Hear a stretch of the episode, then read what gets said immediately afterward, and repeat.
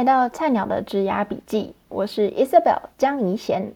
我想打造一座职场跟学校之间的桥梁，让还在学校的你可以提早知道业界在找怎样的人才，或者是进到职场之后到底有什么潜规则是学校没有教的。我将会以 Coffee Chat 的形式来邀请来宾跟我们分享他们的求职经验、产业资讯以及在职场上的潜规则。用喝一杯咖啡的时间来听听别人的故事，或许会跟你的有点像哦。嘿，我是 Isabel，可以跟你约个 Coffee Chat 吗？可以啊，可是咖啡在哪里？马上泡。好。最近有很多同学问我说，啊、呃，他们不知道到底要不要留在美国找工作。那我觉得像这样的问题，很多留学生就是都有这样的烦恼，因为就觉得说。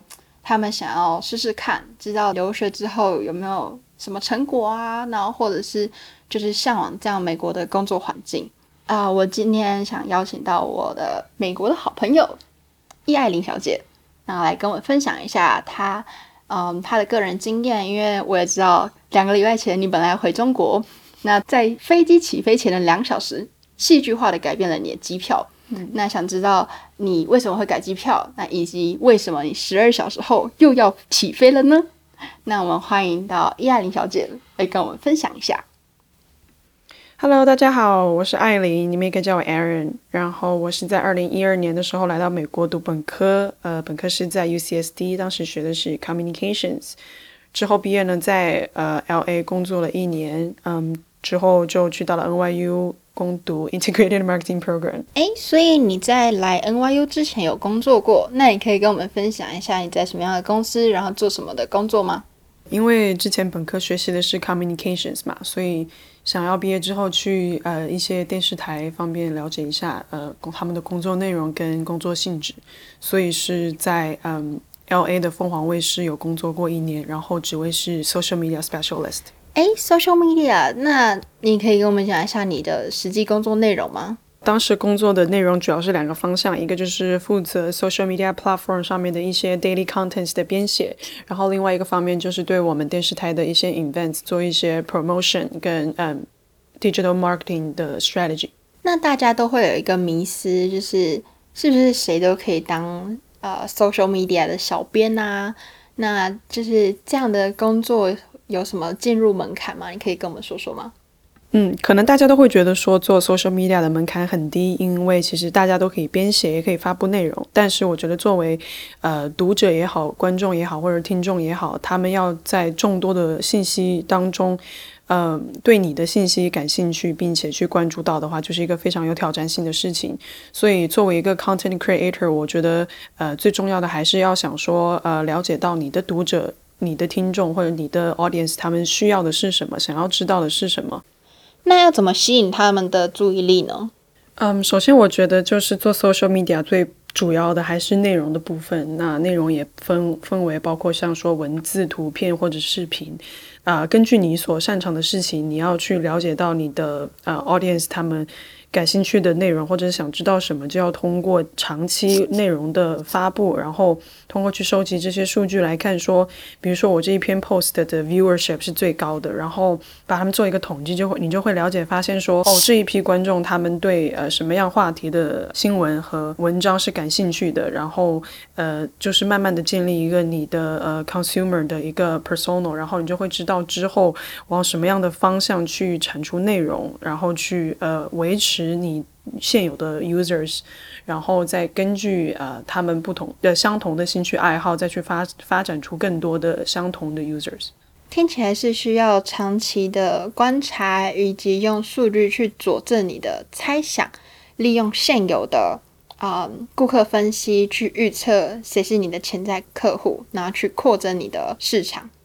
诶，那你？到 NYU 之后，有就是找工作或是找实习的经验吗？呃，我在 NYU 有过两段的实习经历，第一段是在呃一个 consulting firm 当 consulting intern，然后第二第二段是在呃一个 Tracy Look 一个广告公司当 strategy intern。那你可以跟我们分享一下 strategy intern 跟在 consulting 工作的嗯工作差别，然后以及为什么你会想要找这样子的工作吗？啊、呃，当时 strategy intern 呢，我们对接的客户是 Harman Kardon Car Audio，然后他们也是一个非常有名的音响公司。然后当时他们来到我们公司呢，呃。想要解决的 business problem 就是根据他们的调查，有百分之八十的呃 millennial audience 呃是有意愿去购买一个 premium audio package 的，但是最后调查却指出，只有百分之二十四的人在最终购买的时候做了这个决定。然后他们就想要说，让我们去做 research 跟 strategy 去调查清楚，说这背后的原因到底是什么。然后也是通过了一系列非常 extensive 的 research，让我们找出了比较呃比较核心的问题，然后根据这个问题去做一系列的 marketing campaign。所以你当初做了怎样的呃 research 跟分析呢？当时就是因为我们的顾客他们的 target audience 是呃 millennial，然后我们就根据这个嗯、呃、这个族族群去做了一些调查，包括他们的 consumer behavior，然后他们对嗯。呃这个产品的 features 的一些 preference，然后还包括市场市场上其他产品的一些 competitive analysis 等等一系列的 research。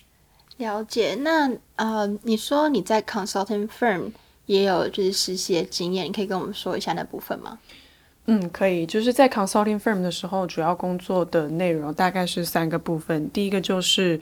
啊、也是需要做一些 market research，我觉得这在很多行业都是需要涉及的一个部分。然后第二个就是呃，要对我的呃 leaders 或者 manager 他们的一些也需要 deliver 的 PPT 做一些改动，然后呃。比如说加进我 research 的一些 insights 啊，一些 data 啊，然后还包括要对顾客的 web analytics 或者是或者是他们的 email performance 做一个 dashboard，然后在呃每个月月末会给他们做一个呃 performance 的 meeting。那我还蛮好奇，因为其实我自己对 research，我是一个很没耐心的人，就是我蛮不喜欢去查资料啊，或者说做 reporting 等等的。那我还蛮好奇，说你这么多 research 的经验，为什么你会想要从事这样子的实习？那什么促使你继续找这样的工作呢？因为我自己本身其实是对这个的成果非常感兴趣的，就可能说大部分人会觉得说做 research 做 research。是一个比较呃无聊，或者是有一点需要耗时间的工作，因为确实是呃在前部的准备的工作中需要做大量的调查，然后要看很多的资料，然后包括对数据的一些收集。但是通过这一系列的准备动作呢，我们可以根据我们得得到的信息去呃向顾客他们提出的问题给出一个最精确或者是说最具有帮助的回答跟解答，然后根据我们做这个 research。找到的 insights，我们才可以进行下一系列的像 strategy 的 develop 也好啊，或者是像 campaign 的 execution 也好啊。所以我觉得 market research 是所有你想要做呃 strategy 或者 campaign 的一个呃非常呃 solid 的一个基础，必须要打好。听起来是，如果你想要做 strategy，然后或者是比较 planning 相关的，嗯，就是从学校踏出去的第一步，可能就是从 research associate 开始。然后你才有办法去了解，呃，真正的产业 insight 到底是怎么产出的。其实我也知道，说你找工作的时候，你就一直是美国跟中国都有在找。那蛮好奇，你为什么会有这样子的 planning？那我其实也听说很多有留学生也是有这种烦恼，到底要留在美国还是要回去亚洲？那呃，还蛮想知道你当初你决定的原因是什么？嗯，我觉得就是首先找工作之前一定要考虑清楚，其实自己最想要的是什么。就比如说，你可以把你呃希望有的一些工作的特性写下来，呃，比如说你想要一个你想要做什么样的行业，什么样的 title，什么样的 position，然后你想要去呃什么样的公司，然后呃包括说你对工作环境的要求、工作压力的要求。呃，等等一系列的因素，你都可以列举下来，然后自己心里面给他排一个序。那相对于我来说的话，我可能自己首先放在第一位的是，呃，工作性质，然后其次是嗯、公司的 reputation 平台，然后再来就是薪资。所以我会根据这个标准，然后对我所投的呃工作进行一些评估。然后我觉得就是每个人其实时间跟精力都是有限的嘛，所以在你就是。清楚的知道自己想要的大概是一个什么样的工作之后呢，再去做一些取舍，就会节约非常多的时间。然后我是因为就是在亚洲有一个呃，中国有一个科技公司给了一个 offer，然后经过评估之后，我觉得公司的平台也好，或者是职位也好，薪资也好，都是有达到我的标准，所以我就是会不太在乎这个 location 在哪里，所以我就会选择回去工作。当然，如果你觉得 location 这一点很重要的话，你就应该 focus 在你想要找的 location 上面。嗯，这真的蛮有道理的，因为啊、有些人会说啊，我就海投嘛，狂丢。丢一大堆，那看哪里收我就去哪里。可是我觉得这样子就有一种把自己的命运交给这个世界来决定。其实真的要去想清楚自己要什么。那你最终到你十年后，你想要达成什么样的目标？那哪一条路可以让你就是尽快达成那个目标？那这才是呃比较有呃未来发展性的一个计划。嗯，我觉得蛮有道理的。那我蛮想知道说，因为你其实在美国也蛮久了吧，就是大学读四年，然后呃研究所有研究所点读两年。那回首过去，你觉得啊、你会想要在自呃，你会觉得自己哪里做得好，或是哪里做的可以再改进的部分，可以请你分享一下吗？嗯。我觉得做得好的部分，可能就是我有很愉快的去享受，就是在美国的这八年时间，不管是在学校也好，在生活上也好，在娱乐上也好，我觉得都有去就是感受不一样的环境跟文化。然后我觉得可以加强的一点就是说，可能刚来美国的时候，呃，像很多人一样，就是比较年轻嘛，十七岁来到美国，所以一开始我也不太知道自己想要什么，喜欢什么，所以说。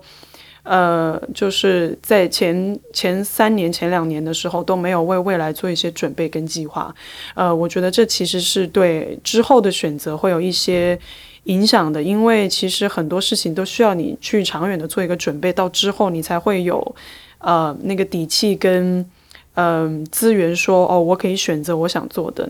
其实像我们这些留学生，好了，我们真的背负家里很多期待啊，然后用了很许多资源来到这边读书。其实在，台呃，在我们家乡的 呃，不管是呃长辈啊，或是好朋友啊，他们其实都在等说，哦，那你读完这两年，你会怎么发展？其实我自己觉得这真的压力蛮大的。那其实尤其又又像你这样子。在这边读的大学，然后研究所，我相信你背负的压力跟期待一定是别人不能想象的。那蛮好奇你是怎么去调试这样的心情，然后去勇敢的决定你想要的人生呢？我觉得就是说，嗯，就是来自家庭的压力也好，或者是社会压力也好，一定是会有的。呃，因为其实他们也不了解说你自己一个人在美国的生活是什么样子的，就是呃，包括说呃。你对自己的未来五年的计划是什么样子的？我觉得，先摒除一切外在的声音，你首先应该问问自己，就是你可以想象的，或者是你想要成为的什么样的人，在五年之后，其实可以就是先简洁的写一个 plan，然后，然后，然后。然后你就会比较清比较清晰的知道说你自己其实真正想要的是什么。那像对我来说，我觉得这八年，嗯，虽然说在外界看来是花了很多金钱、很多精力跟时间，然后他们期待一个所谓的就是留在美国的回报，但对于我来说，这八年时间没有一秒是浪费的，就是这些经历也好，这些回忆也好，都是非常珍贵的。所以我就说，我觉得不一定一定要拿到一个。哦，我之后留在了美国，作为一个对这八年时光的一个回报，就是其实说，就不管你最后有没有留在美国，它都是宝贵的。然后你最后决定留不留在美国，一定是要根据你自己的内心的。那像我自己未来的计划当中，我肯定是把工作性质跟呃公司平台放在第一位的。所以当有好的机会来到的时候，我对 location 的呃要求就不会那么的高。所以呃，既然是虽然是背负着压力，但我觉得嗯。呃在美国学到很重要的一点，也就是 no judge，就是不要对别人的生活或者 lifestyle 进行就是自己主观上的一些判断。所以说，我也理解他们为什么这么想，然后呃，我也就是呃尽量不去干涉他们自己的一个主观的想法。当然，我就觉得说，呃，首先还是要保持自己过得开不开心、快不快乐，因为这是你自己的生活。没错，给你一个拥抱。我们不是说好要娱乐一点吗？怎么搞得这么沉重？有吗？但我觉得这真的是每一个留学生一定会遇到的烦恼。嗯，就像我说，我之前呃两个礼拜两个礼拜之前是决定回国的，但是在最后一刻的时候又放弃了机票留下来了。然后呃后面也是挣扎了一段时间，就是有一直有一股执念是想说一定要在美国找到工作，因为其实世俗的看法就是觉得说你花了那么多时间跟精力在这里，然后你没有拿到一个结果就回去。就是心里面会有不甘心，然后包括像父母，他会他们也会觉得有有一些失望。但后来就是认真的问了自己说，我想要的未来五年的生活是在哪里的？那我其实。对美国的工作也好，生活也好，我是没有一个非常强烈的憧憬跟愿望的。然后我就会反问自己说：那为什么一定要完成这个所谓的执念？然后花费的这些时间跟精力值得吗？其实我想说的就是说，我后来想通了，为什么觉得可以放下这一切回去，是因为我觉得我一直想要给这八年的时光画上一个非常完美的句号。但是我后来发现，就是。我其实这八年已经得到了非常多了，然后我真的是 can ask no more，然后嗯，所以其实现在放下，我一点都不觉得遗憾，就是因为我觉得我已经得到更多了，然后呃，并不是说一定要完成外界所。期待的那样的一个方式才算是一个完美的 ending。我觉得对我来说，这种种的经历都已经是我人生非常宝贵的一部分了。所以我相信，不管以后的路选择是什么，我只要就是跟随自己的内心走就好了。嗯，所以你不管做什么决定都会有压力的，所以就是 follow your heart。那我想要让你用一句话去激励现在在听我们频道的观众们。呃，我觉得首先就是，嗯、如果大家清楚的知知道自己想要什么，那就要勇敢的、有信心的去追求。然后可能暂时的你会遇到一些挫折或者失败也好，但永远不要失去对自己的信心。你要相信你自信的时候的闪光点是总有一天会被人看见的。然后就是这个世界上有很多的事情都是我们不能控制的，包括像 pandemic。那呃，我们能做的其实就是尽自己的最大努力，然后呃。尽量不要让自己在追求梦想的这条道路上有什么遗憾。其实我这样听完你的分享，我真的觉得你真的很勇敢。说真的，就是你就是坚持着你想要的东西，然后不管外界的声音是什么，你知道你要什么，并且你努力不懈。那很高兴你遇到了你的伯乐，那期待你在中国的科技公司好好发展。那之后我们再邀请你回来。作为我们新的一集 Podcast 嘉宾，也希望我们 Podcast 到那时候还没到。谢谢你的分享，谢谢。好啦，今天的分享就到这边。如果想要进一步讨论的话，欢迎私讯我的 IG Marketer 底线 Isabel，我会把我的 IG 账号放在下方的资讯栏，欢迎订阅、追踪、分享。我们下次见啦，拜。哦，等一下。如果你喜欢今天的分享，欢迎到 Apple Podcast 帮我按个五星，留个言，告诉我你喜欢什么，或者是你想听什么样的主题，我都尽量满足你。好啦，下次见，拜拜。